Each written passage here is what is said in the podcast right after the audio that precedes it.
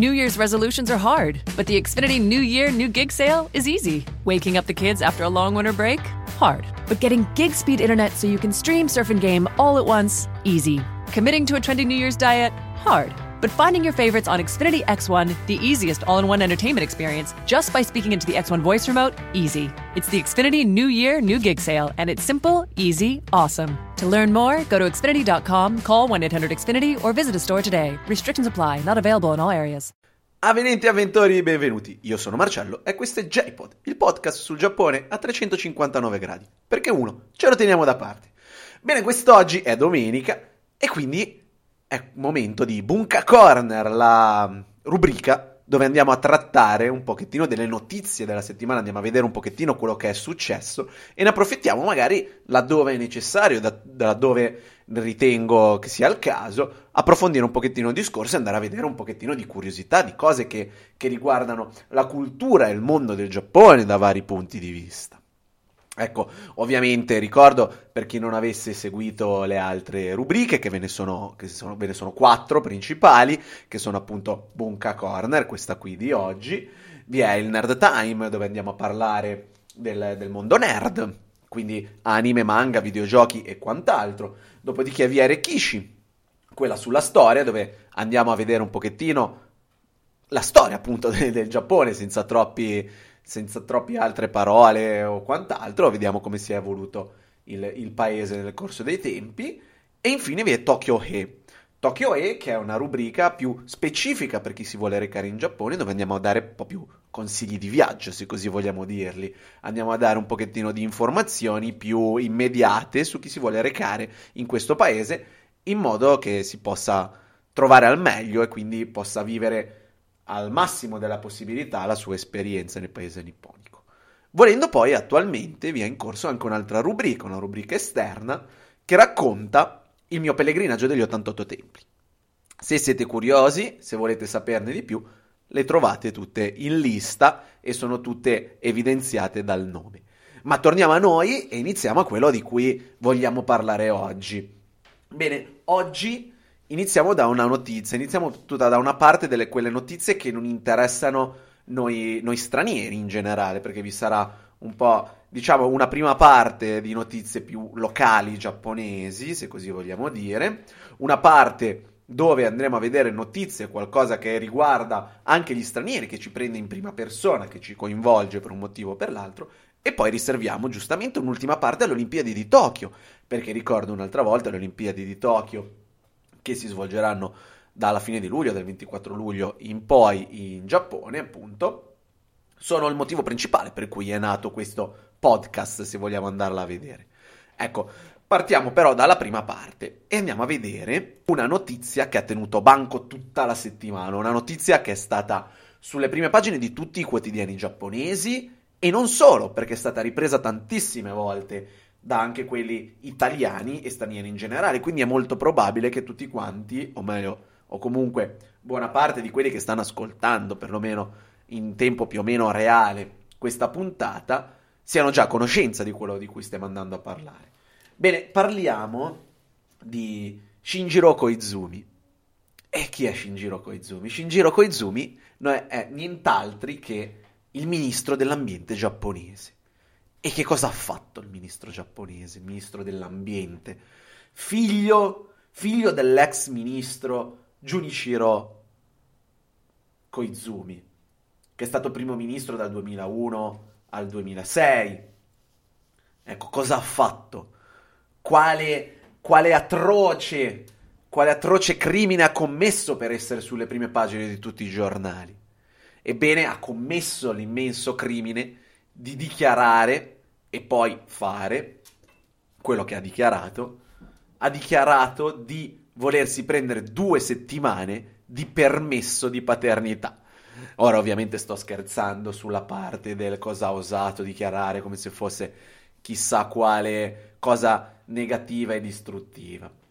No, semplicemente appunto quest'uomo, il quale si è sposato quest'estate con, con l'attuale moglie e con la quale ha avuto un bambino, un maschio, ricordiamo auguri, facciamogli gli auguri, questo maschio che è nato venerdì, è nato venerdì, quindi il 17 di gennaio, e le dichiarazioni, le prime dichiarazioni del, del, ministro sono state ad inizio settimana, quindi ha dichiarato qualche giorno prima dell'effettiva nascita del figlio che lui si sarebbe preso un po' di giorni di pausa. Un po' di giorni di pausa per stare vicino alla moglie Crystal Takigawa, mezza francese e mezza giapponese, per chi se lo stesse chiedendo, è un personaggio della televisione e al, al, nascituro, al nuovo figlio che è appunto nato venerdì, è un maschietto, auguri, auguri, complimenti a tutte e due. Ebbene, ma quindi perché uno si chiede, vabbè, gli è nato un figlio, vuole stare un attimino vicino, va bene che è un ministro, però, eh, cioè, comunque hai avuto un bambino, ci sta. Ebbene, però, questa notizia, questa azione, questo volersi prendere due settimane di paternità ha destato tantissimo scalpore in Giappone. Tantissimo scalpore per com'è la società giapponese, per la quale comunque le ferie sono presenti, esistono, ci sono, ma vengono prese molto, molto di raro. I giapponesi che effettivamente utilizzano tutti i loro giorni di ferie sono molto pochi, è visto comunque non in un'ottica troppo positiva il prendere le ferie ancora. Ovviamente le cose stanno cambiando, stanno nascendo soprattutto a tutte le nuove aziende dove questa questione viene vista in maniera meno me- meno all'antica, quindi si incentiva molto a, a prendersi dei momenti di pausa, ma ancora il grosso della società giapponese vede queste, queste ferie, l'assenza da lavoro come una cosa negativa e quindi tantissimi non le fanno. Ecco, il discorso sulla paternità è più o meno uguale, perché i giapponesi potrebbero tranquillamente andare in paternità. La legge la legge prevede che loro abbiano un anno, un anno gli uomini, al pari delle donne, anch'esse, con la possibilità di andare in maternità per 12 mesi. Ma non le sfruttano, ma non la sfruttano minimamente. Pensate che solo il 6% degli uomini aventi diritto alla paternità ne utilizza, ne fa utilizzo. E di questo 6%, circa il 60% prende meno di 5 giorni. E capite quindi che, che, che, come non prenderlo a quel punto. Cioè, che senso ha? Se devo stare meno di 5 giorni, a quel punto non lo prendo neanche. Cavolo, ho un anno di tempo. Ma vabbè. Qui adesso sto divagando e non, non, non siamo qui per dare troppe opinioni personali, quanto per dare un quadro generale. E per dare un quadro generale, diciamo giustamente anche le cifre un attimino delle donne. Le cifre delle donne che prevedono eh, che l'82% circa delle donne usufruisca della maternità, il restante 18% preferisce di no, per un motivo o per l'altro, scelte loro, non voglio mettere becco a riguardo, assolutamente, ci mancherebbe, non ne ho minima, il minimo diritto, e di questo 82% circa il 90% utilizza almeno 6 mesi. Quindi diciamo che per quanto riguarda le donne utilizzano molto la maternità e il loro diritto. Poi in realtà vi è da fare un discorso molto più ampio sulle donne, ma non siamo qui adesso oggi a farlo perché dopodiché vi sono tantissime conseguenze sul prendere tanto tempo, tantissime conseguenze nel senso che le, le donne giapponesi poi in tantissime, in una gran quantità, decidono di, di lasciare il lavoro dopo, dopo, il periodo della maternità, di non tornare più o di passare un part time. Ma questo è tutto un altro discorso che prende altri dati. Ecco, noi rimaniamo a quello di cui stiamo parlando oggi, del, del ministro dell'ambiente Shinjiro Koizumi, che ha dichiarato appunto che lui vuole prendersi due settimane di paternità per stare vicino alla moglie e al figlio appena nato.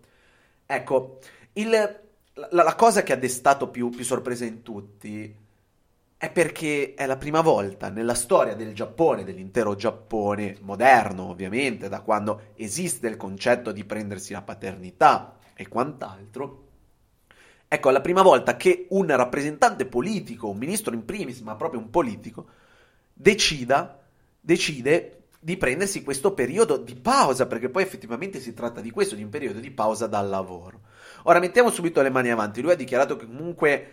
Eh, viviamo in un, in un mondo così moderno che lui comunque sì si prenderà una pausa e si staccherà da lavoro, però sarà per lui comunque possibile continuare a fare certi tipi, certe, certi passaggi del suo lavoro, perché comunque con videoconferenze e quant'altro non è che va a rifugiarsi in cima a un monte nel nulla più assoluto. Quindi diciamo lui si prenderà due settimane di festa dal suo effettivamente incarico, però comunque relativamente.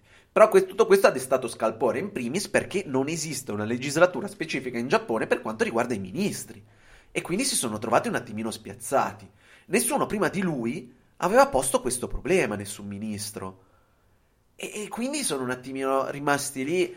E, ma cosa facciamo? Cosa non facciamo? Beh, alla fine poi lui giustamente ne ha diritto, perché ne ha diritto non essendoci una legislatura specifica che va a contraddire la legge generale, e beh, anche loro possono farlo.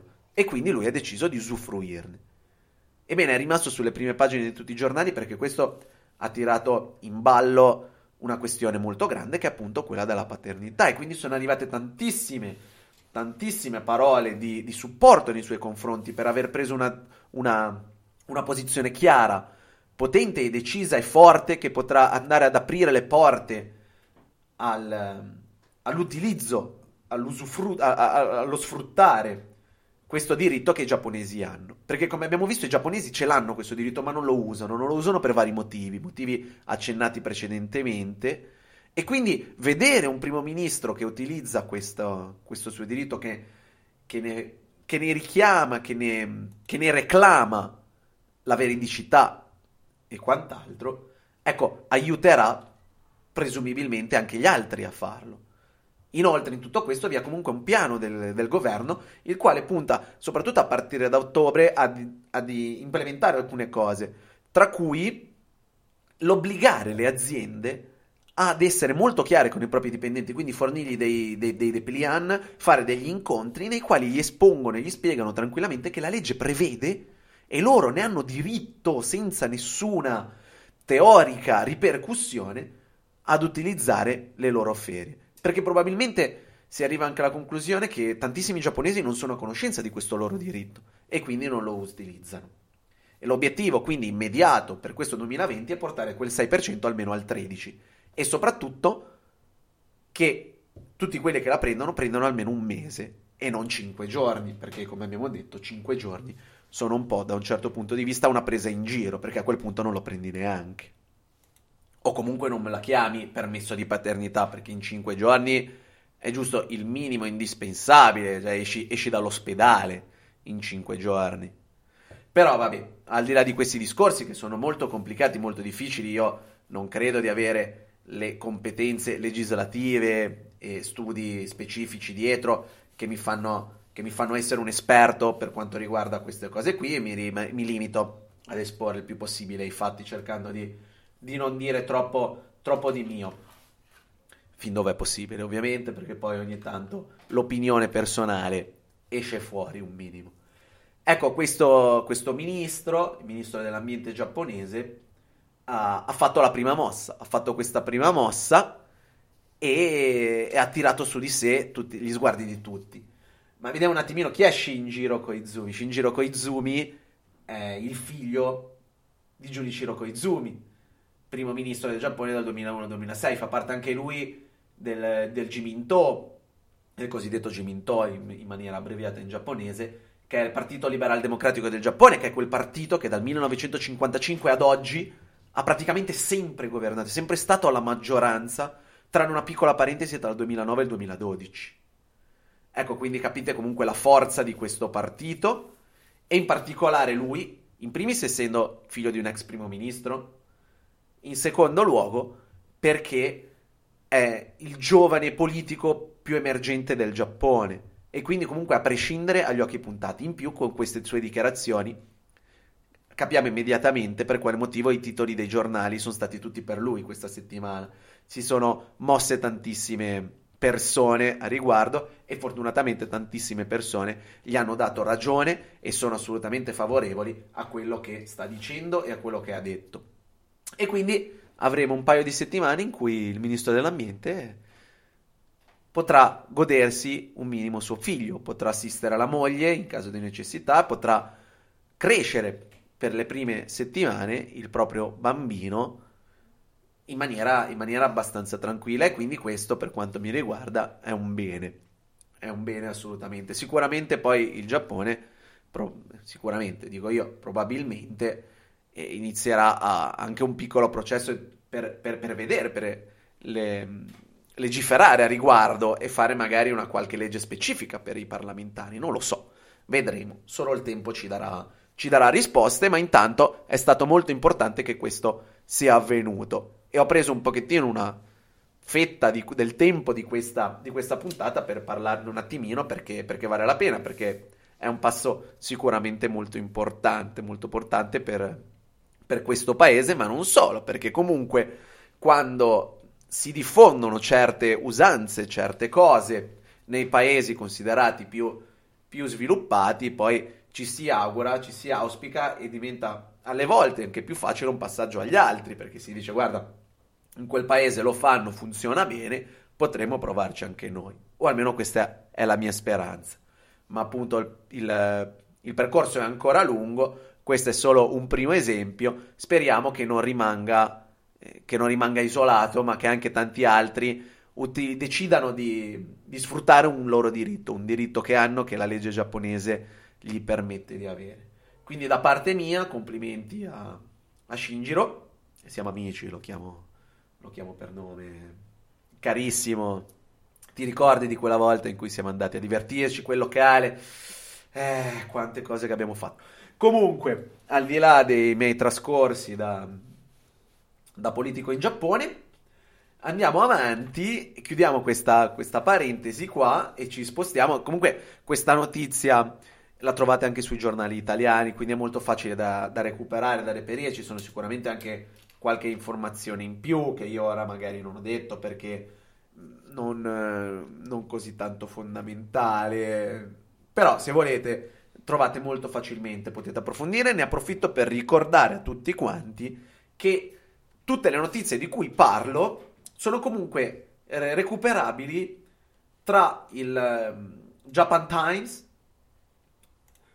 il Japan Today e il Mainichi, che sono tre testate giornalistiche che scrivono in inglese e si possono tranquillamente recuperare online. Quindi tutte le mie notizie sono comunque riscontrabili. Se avete qualche dubbio a riguardo, volete approfondire maggiormente, se voi andate su questi tre siti, cercate un pochettino, poi alcune notizie sono di uno, altre di un altro, eccetera, eccetera. Ma io le utilizzo proprio per permettere a tutti quanti di recuperare le fonti in caso volessero. Perché se io utilizzassi soltanto, solo e solamente fonti giapponesi, magari molti di quelli che mi ascoltano non, non sono in grado ovviamente di leggere, perché non tutti sanno leggere il giapponese. E quindi mi sembra giusto che il, la totalità di noi, dando per scontato che uno sappia l'inglese, se non lo sapete nel 2020, a livello di riuscire a capire più o meno di che cosa si sta parlando, e ne posso fino ad un certo punto, nel senso. Quindi andate a recuperare le notizie qualora vorreste, voleste approfondire maggiormente o abbiate qualche dubbio a riguardo, perché può anche essere che io abbia detto male, abbia fatto un piccolo errore di dizione e quindi si sia capito male un qualcosa.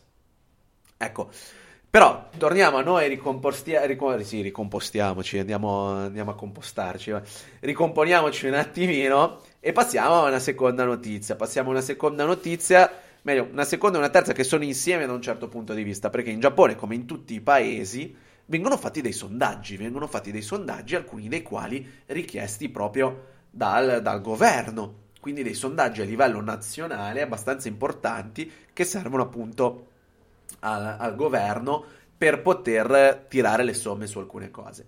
Ecco, la prima parte, la prima, eh, il primo risultato di questi sondaggi che hanno visto adesso in queste settimane, in questi giorni, i, i risultati pubblicati, perché sono stati fatti magari in, in autunno, quindi diciamo ottobre, novembre, dicembre, quel periodo lì. Ecco, il primo di questi sondaggi ha portato ad un, ad un risultato, in realtà è una conferma, semplicemente una conferma di un risultato che era già stato dichiarato, che era già stato così eh, negli anni precedenti. Stiamo parlando della percentuale di giapponesi favorevole alla pena di morte.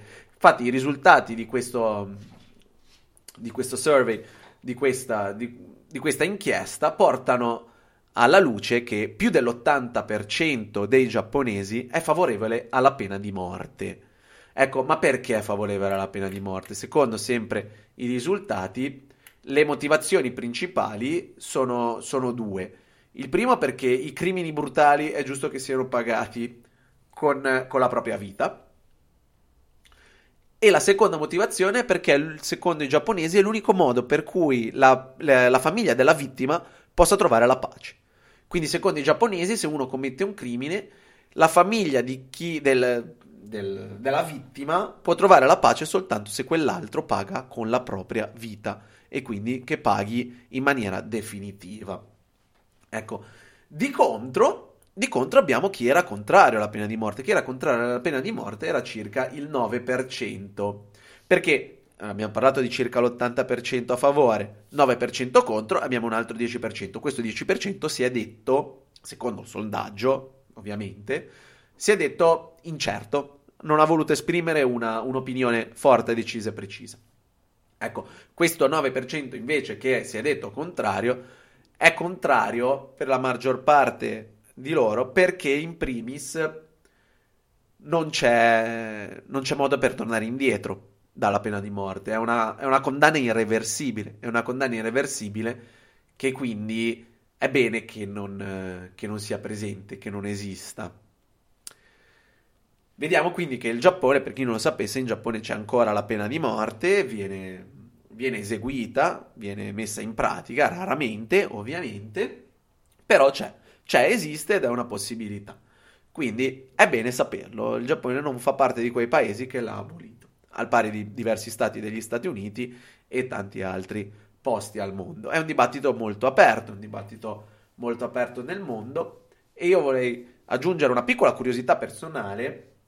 Mentre mi trovavo in Giappone, a Sapporo nello specifico, sono stato intervistato, ho partecipato ad un sondaggio dello stesso tipo, un sondaggio fatto da alcuni studenti dell'università lì dell'Hokkaido, i quali andavano eh, proprio nello specifico a cercare gli stranieri per chiedergli opinione riguardo e per andare a fare proprio uno studio riguardo alla differenza di opinioni in base al background culturale che uno ha, culturale nel senso di proveniente da un altro paese, dove ci sono eh, abitudini e idee e concezioni differenti da quelle giapponesi. Purtroppo non ho i risultati di questo sondaggio, ho perso poi tutto, non, non sono più stato a chiedere, però già il fatto che comunque vengano fatti all'interno di un contesto universitario che può diventare quindi molto importante, è comunque, è comunque un bene perché mette un pochettino in dubbio i, i risultati di questi altri e può portare a, ad un dialogo e quindi ad una, ad una modifica magari di un, di un, sistema che non è comunque sia, a prescindere dal fatto che uno sia eh, contra- favorevole o contrario, non è eh, indubbiamente una cosa giusta a prescindere. Pone comunque dei dubbi, dei dubbi etici, come un po' tutto quanto, poi del resto. Ecco. Attaccato a questo sondaggio, abbiamo detto, viene anche un altro, è stato infatti anche un altro sondaggio che non ha interessato la, la pena di morte, ma ha interessato gli stranieri. Nel particolare, quindi qui parzialmente rientriamo anche nella seconda categoria, quella delle notizie che riguardano noi, noi non giapponesi. Bene, secondo questo sondaggio si andava a chiedere del, di cosa pensano i giapponesi dei, de, degli stranieri residenti e se pensano che debbano essere aiutati maggiormente. Ecco, il risultato dice che il 75% dei giapponesi intervistati pensa che la nazione, quindi il governo, debba fare, debba intraprendere delle, delle campagne, delle politiche in favore dei, degli stranieri residenti, in modo da rendere più eh, ospitabile, ospitale meglio, più ospitale il paese. Ecco, i giapponesi pensano, sempre all'interno di questo sondaggio, che vi sia bisogno di, di alcune modifiche per aiutare gli stranieri residenti ad, ad, integrarsi maggiormente e a trovare la vita più facile, quindi riuscire a diventare una vera e propria parte della, della comunità. E quindi andare a snellire un pochettino magari alcune... Eh, alcune procedure burocratiche per avere eh, resi- lo stato di residenza e quant'altro, il, il, le tasse, tutto il sistema del, della sanità, che può risultare alle volte complicato, le, le leggi per le assunzioni e ovviamente i, i, cartelli, le informazioni e tutto quanto eh, è indispensabile alla vita, ampliarlo non solo al giapponese ma anche ad altre lingue. Ecco, secondo i giapponesi questi eh, accorgimenti potrebbero aiutare gli stranieri già residenti, che comunque quindi lavorano e vivono in Giappone, non i turisti, ad integrarsi maggiormente nella società e quindi andare a creare meno, meno disparità fra tutti nei loro confronti. Ricordiamo comunque che il Giappone è un paese che sulla carta teoricamente ha, ha bisogno di lavoratori stranieri perché la popolazione sta diminuendo, si può dire da un certo punto di vista a vista d'occhio, e quindi la forza lavoro scarseggia e scarseggerà sempre di più. In, eh, in contemporanea a questo sondaggio è stata posta anche un'altra domanda riguardo ai rifugiati, perché se da una parte ci sono i residenti ufficiali, dall'altra ci sono tutti quelli che chiedono lo status di rifugiati. Ecco, andando contro a questo 75% di favore nei confronti dei residenti, ecco, i giapponesi si trovano ancora abbastanza diffidenti nei confronti dei rifugiati e quindi non vorrebbero un, un aumento del numero di, di rifugiati all'interno del paese perché non li ritengono, secondo loro, secondo ovviamente questo sondaggio qui, i rifugiati non vengono ritenuti in grado di riuscire ad integrarsi effettivamente nella società, che andrebbero quindi ad aumentare la percentuale di crimini e di problemi all'interno delle città e non solo. Ecco, questi sono semplicemente i dati, senza andare a, ad analizzarli troppo, perché ci sarebbero probabilmente da fare studi infiniti a riguardo, ma questi sono i dati, giusto o sbagliato, non sta a noi decretare, sono semplicemente questi al momento, attualmente a gennaio del 2020, le opinioni dei giapponesi, o comunque un sondaggio fatto su qualche migliaio di, di residenti, quindi comunque non copre cifre astronomiche assurde dei 126 milioni di abitanti. Però ci dà già un'idea più o meno dell'idea quindi del residente che, sta, che si integra è ben visto, residente che non si integra è un pochettino meno visto, però quindi è, inizia ad esserci da parte dei giapponesi un'apertura nei confronti dello straniero, almeno a un certo tipo eh, di straniero. Continuiamo, andiamo avanti e parliamo di una notizia che riguarda il nucleare una notizia che riguarda il nucleare e nello specifico una centrale nucleare dello Shikoku. Infatti la, la, l'alta corte giapponese ha ordinato a un'azienda eh, giapponese eh, detentrice, cioè che possiede il, questo reattore nucleare, questa, questa centrale nucleare in, nello Shikoku, di non riattivare il reattore. Reattore numero 3, l'unità numero 3 nella prefettura di Ehime, una delle quattro prefetture delle isole dello Shikoku. Ecco, l'Alta Corte uh, ha dichiarato che dopo il periodo di spegnimento che è stato spento questo, questo reattore, questa, questa, unità per delle funzioni di, di, manutenzione, quindi sarebbe dovuto essere stato riacceso, si sarebbe dovuto riaccendere.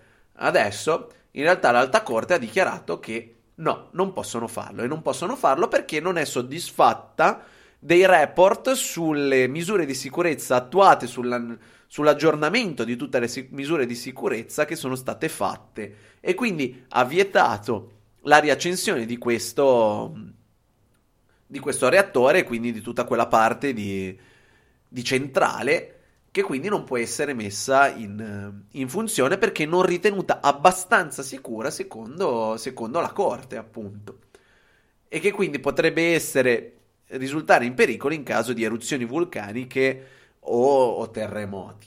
È un'operazione che ovviamente porterà a un aumento del costo del resto dell'energia nel paese, ma eh, ha dichiarato la corte, la corte che si deve guardare in primis ad altre cose. Ecco, questa era una piccola parentesi, come per far notare comunque il dibattito sul nucleare in Giappone è sempre molto, molto acceso, molto, molto vivo ed ogni giorno vi sono piccole novità e cose che succedono da una parte o dall'altra. Abbiamo accennato quindi a terremoti e quant'altro e continuiamo con una notizia eh, un pochettino non... Eh, un, un po' triste, diciamolo, senza, senza nasconderci, perché infatti eh, il 17 di venerdì, il 17 di gennaio, è stato l'anniversario, il triste anniversario, il 25 anniversario del terremoto del 1995 che, che ha colpito la prefettura di Hyogo e conosciuto come il terremoto di, di Kobe che ha ucciso più di 6.000 persone e ha lasciato senza, senza casa altre diverse migliaia.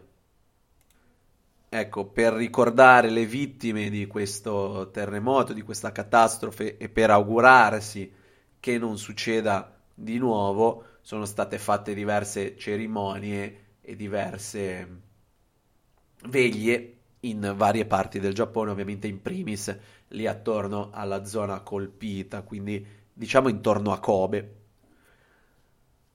E, e ci auguriamo anche noi che non, che non debba succedere un'altra volta. Chiudiamo questa piccola parentesi e torniamo a qualcosa di un pochettino più, più curioso. Andiamo con una curiosità, una curiosità che viene da Sendai, o meglio dalle zone vicino a Sendai, dove il mare ha riportato a riva una statua andata dispersa durante il, lo tsunami del 2011, quello che è poi arrivato insieme uh, al terremoto, quello famoso di, per, per, Fukushima, per le, per le centrali nucleari, ecco, è stata riportata, ritrovata a riva una statua di Ebisu. Una statua di Ebisu che è uno degli sette dei della fortuna, uno dei Shishifukujin, che sono sette dei della fortuna, in particolare questo qui rappresenta l'abbondanza nella pesca e rappresenta anche la fortuna in generale. Ecco, questa statua è stata ripresa, è stata recuperata e verrà posizionata in, eh, in un'altra zona e rimessa, diciamo, in funzione e quindi riprenderà il suo, il suo ruolo di, di buon auspicio per i pescatori della zona. Ultime notizie a riguardo, parliamo di una, un, dato, un dato positivo, un dato positivo per quanto riguarda i, i suicidi in Giappone. Infatti i suicidi quest'anno sono nuovamente calati. Sono calati per il decimo anno di fila e sono finalmente scesi sotto le 20.000 persone. Ecco, sappiamo tutti che il Giappone è famoso per il numero di suicidi che avvengono ogni anno e questo, questo numero, queste notizie ci fa ben sperare per il futuro e si spera che si, si, vada sempre di più a calare e che diminuisca il più possibile il numero di persone che decidono di togliersi la vita. Ovviamente tutto questo sarà possibile solo se il governo continuerà e farà delle nuove campagne di, di prevenzione, se la così vogliamo definire, prevenzione, non lo so. Comunque per aiutare le persone che si trovano in difficoltà, in difficoltà emotiva e quindi diminuire sempre di più il numero di esseri umani, uomini e donne, che, ma soprattutto giovani, perché dati preoccupanti sono che ci sono tantissimi giovani in Giappone che decidono di togliersi la vita.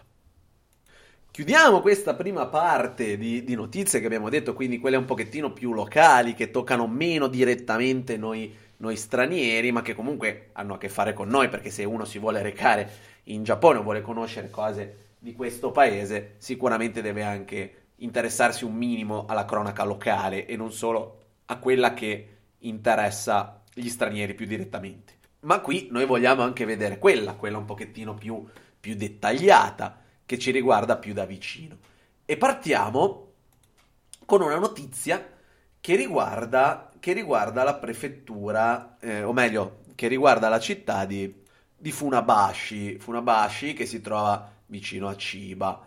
Ecco, cosa, cosa è successo qui? Niente di, di troppo scandaloso altro, semplicemente sono stati finalmente diramati e creati dei volantini per la prevenzione degli incendi, quindi sulla 7, 7 nello specifico hanno creato una mascotte, hanno creato questo volantino con 7 consigli per non, per non far incendiare nulla. Consigli abbastanza da un certo punto di vista banali, tipo non dormire nel letto, oppure eh, tenere i vestiti distanti dalla stufa accesa in modo che non prendano fuoco.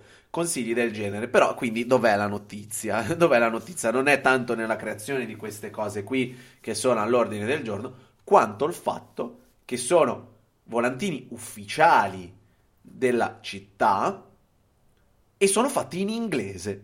Infatti, per la prima volta qui in questa città sono stati diramati questi volantini tutti in lingua inglese, quindi di più facile accesso e lettura anche agli stranieri. Tutto questo fa parte di quel movimento di cui abbiamo parlato l'altra volta di ricerca del rendere il Giappone sempre più foreign friendly, quindi cercare di aumentare tutti i documenti e non solo in lingua straniera, soprattutto adesso che si stanno avvicinando le Olimpiadi ed è quindi molto facile che il numero degli stranieri in arrivo vada ad aumentare sempre di più. E questa è una piccola curiosità, sappiate che se vi trovate eh, nei, nei, pressi di Ciba potreste imbattervi in questi volantini qui ed è anche facile che pian piano si espandano in tante altre città e tante prendano l'esempio e le facciano anche loro. Passiamo a una notizia un pochettino più sul, sul divertimento e l'intrattenimento, quindi molto che ci interessa molto da vicino e come avrete quasi sicuramente sentito se un minimo vi interessa del mondo dei videogiochi e dell'intrattenimento, ebbene sono state rilasciate è stato rilasciato un video, un lungo video, lungo, di qualche minuto, due o tre minuti, del, del nuovo parco a tema della Super, Ninte- de- della Super Nintendo, della Nintendo su Super Mario. Infatti, negli Universal Studios, eh, dalle, dalle, parti del Japan Universal Studios, dalle parti di Osaka, aprirà il 24 di, di luglio, quindi in contemporanea con le Olimpiadi, questo parco a tema tutto de- dedicato al mondo de- di uno dei, dei personaggi più, più iconici del, del videogioco. Personaggio che è anche uno dei rappresentativi della, della, della Nintendo e delle Olimpiadi. Ecco, ci sarà tutto questo parco a tema, quindi sarà tutto un parco a tema nel quale si, pot- si potranno fare tantissime cose. Ora non vi spoilerò tutto eh, nel dettaglio, vi invito, lo trovate tranquillamente se andate su YouTube o cercate su internet, andate a cercare questo video qua perché lo dovete vedere? Perché descriverlo a parole purtroppo perde, perde molto. E se uno è un appassionato, quasi tutti abbiamo in un momento o nell'altro della vita, anche che un po' più avanti con gli anni, giocato a Super Mario in un format o in un altro, che sia col Game Boy, una Nintendo 64, la Nintendo sulla Wii o, sul, o sulla più moderna Switch.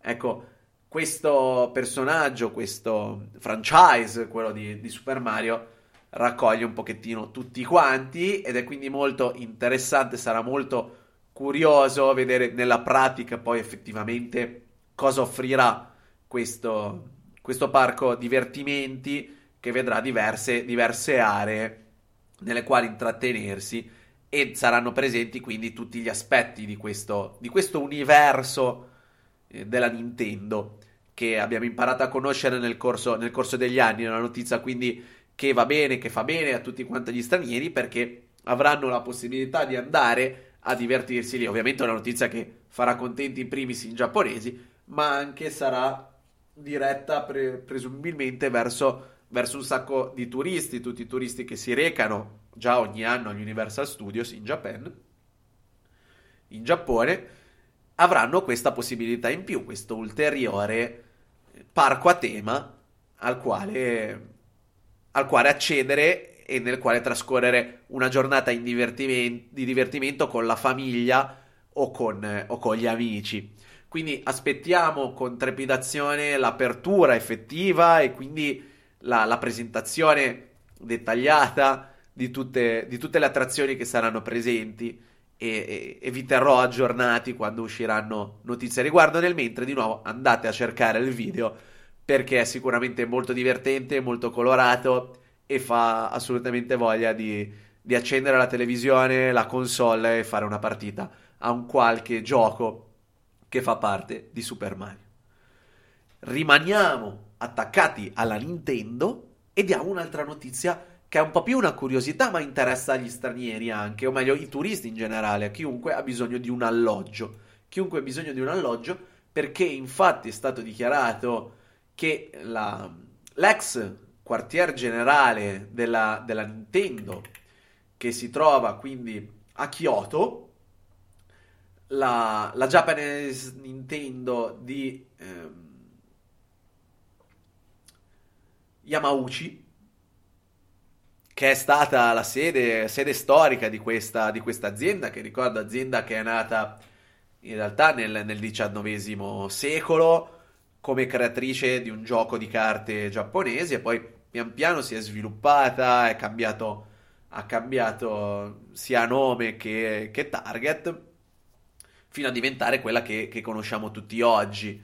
Ecco, la sede, questa ex sede, entro il 2021 diventerà, o meglio nel 2021, nell'estate del 2021, diventerà un albergo. Un albergo contenente 20 stanze nel quale sarà possibile tranquillamente alloggiare, quindi una grande notizia per tutti gli appassionati del brand e della console che potranno quindi alloggiare in quella che è stata la casa che ha dato i Natali a tantissime bellissime esperienze che abbiamo fatto tutti quanti, che ci hanno intrattenuto per tantissime ore e ci hanno regalato tanto divertimento e tante risate con gli amici.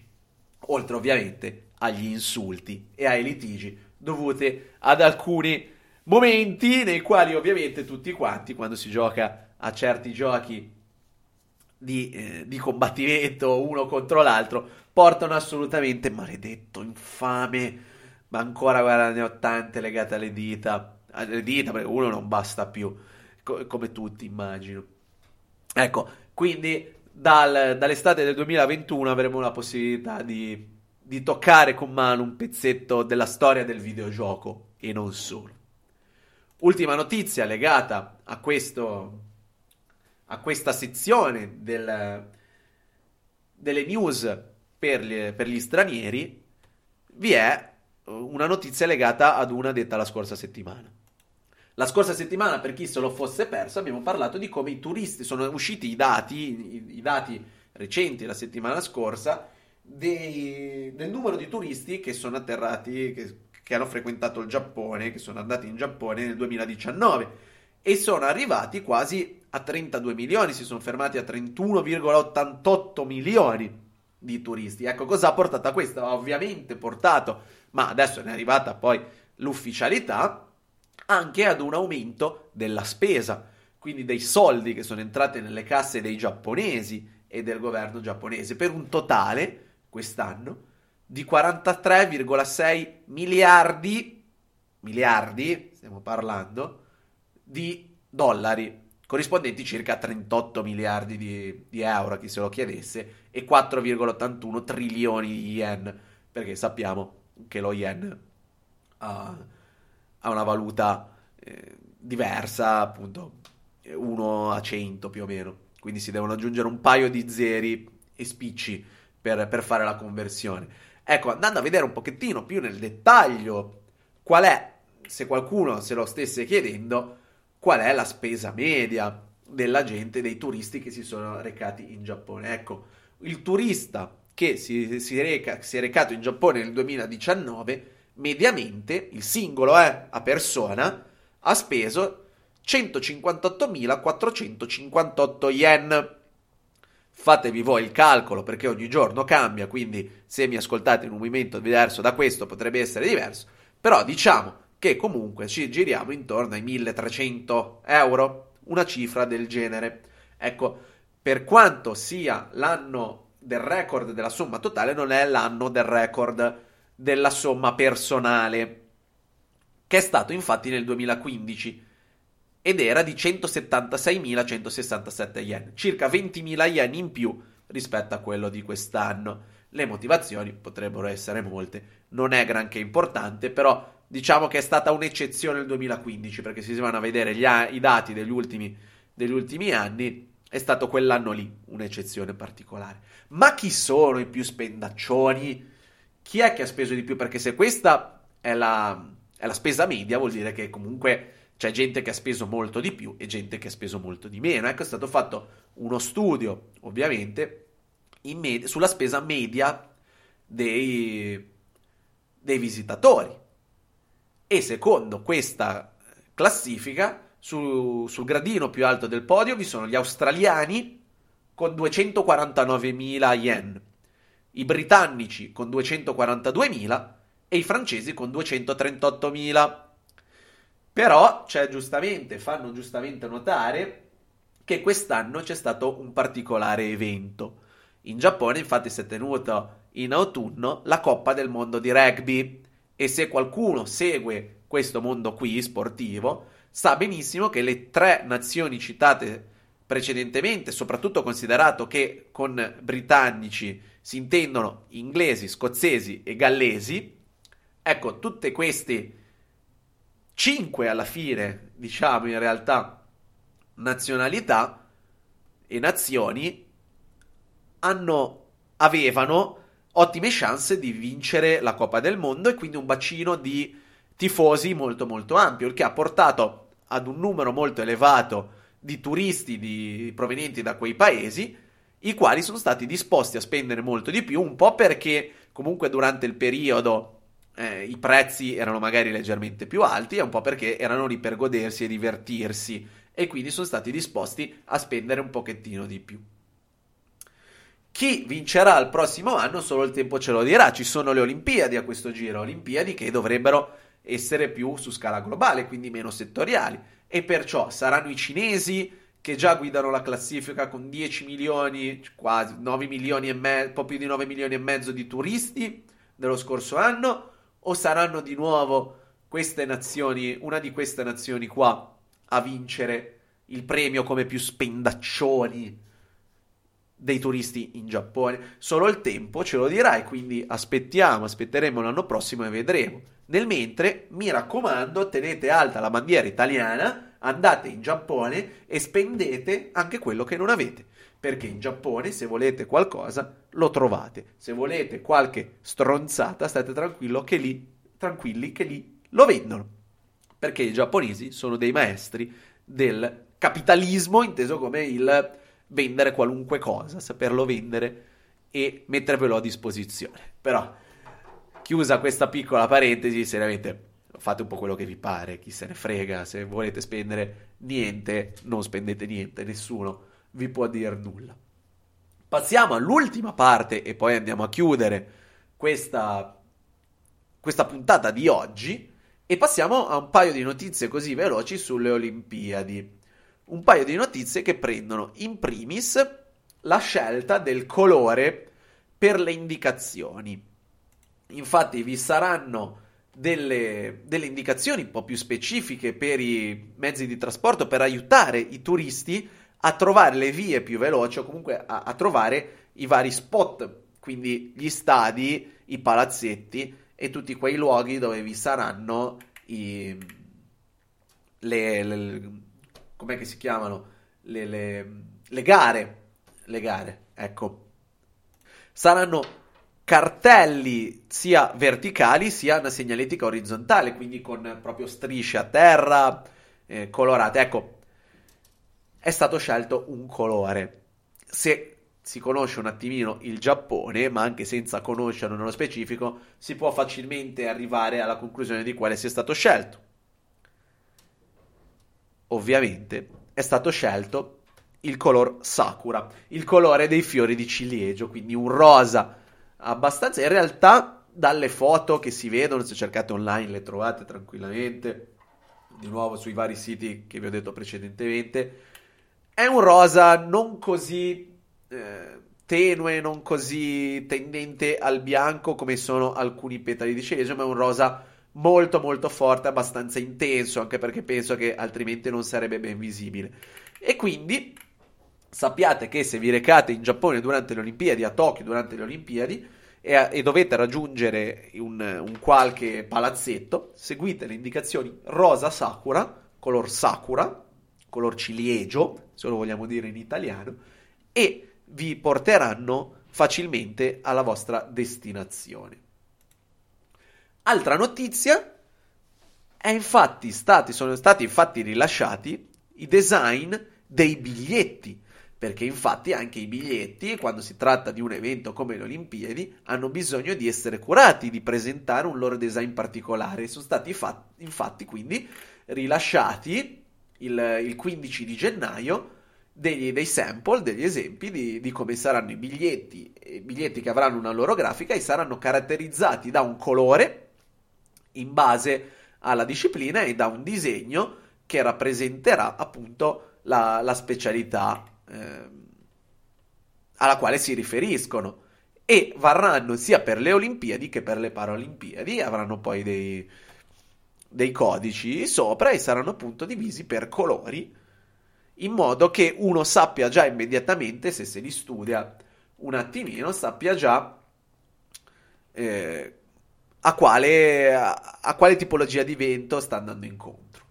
E nello specifico saranno quattro colori saranno il rosso, il rosso cremisi, che in giapponese si definisce kurenai, il color ai, il blu indigo, tecnicamente, il color fuji, che è un uh, wisteria purple, viene definito in questa maniera qui, e infine il matsuba. Quindi il, il verde foglia di pino, se così vogliamo andare a vedere. Se volete un esempio, perché io per primo, se sentissi al, a, alla radio o comunque non, senza averli davanti, cioè, ma che colori sono? Ora io sfido sinceramente, al di là del rosso cremisi e il blu indigo, gli altri due, ma che ne sa una persona effettivamente a quale sfumatura di, di colore corrispondono? Quindi se andate a, a curiosare un po', li trovate tranquillamente. E questi colori qua saranno anche quei colori che verranno utilizzati per colorare le, le indicazioni e quant'altro relative alla, a, alla tipologia di sport. Per maggiori dettagli anche qui vi rimando sui vari siti perché ora è inutile fare liste complete qua che uno si perde e non ci capisce nulla. Comunque pian piano man mano si andrà avanti usciranno molte più notizie dettagliate e probabilmente anche grafici e quant'altro. L'ultima notizia ci riguarda in maniera solo eh, parziale perché è stato infatti annunciato che le, eh, tutti gli eventi saranno trasmessi sulle televisioni giapponesi divise fra diverse eh, fra diverse reti televisivi, quindi non solo la NHK, che sarà la, la principale, ma anche la Nippon Television Network, la TV Asahi, la Tokyo Broadcasting System e la Fuji Television, oltre alla Tokyo Corporation.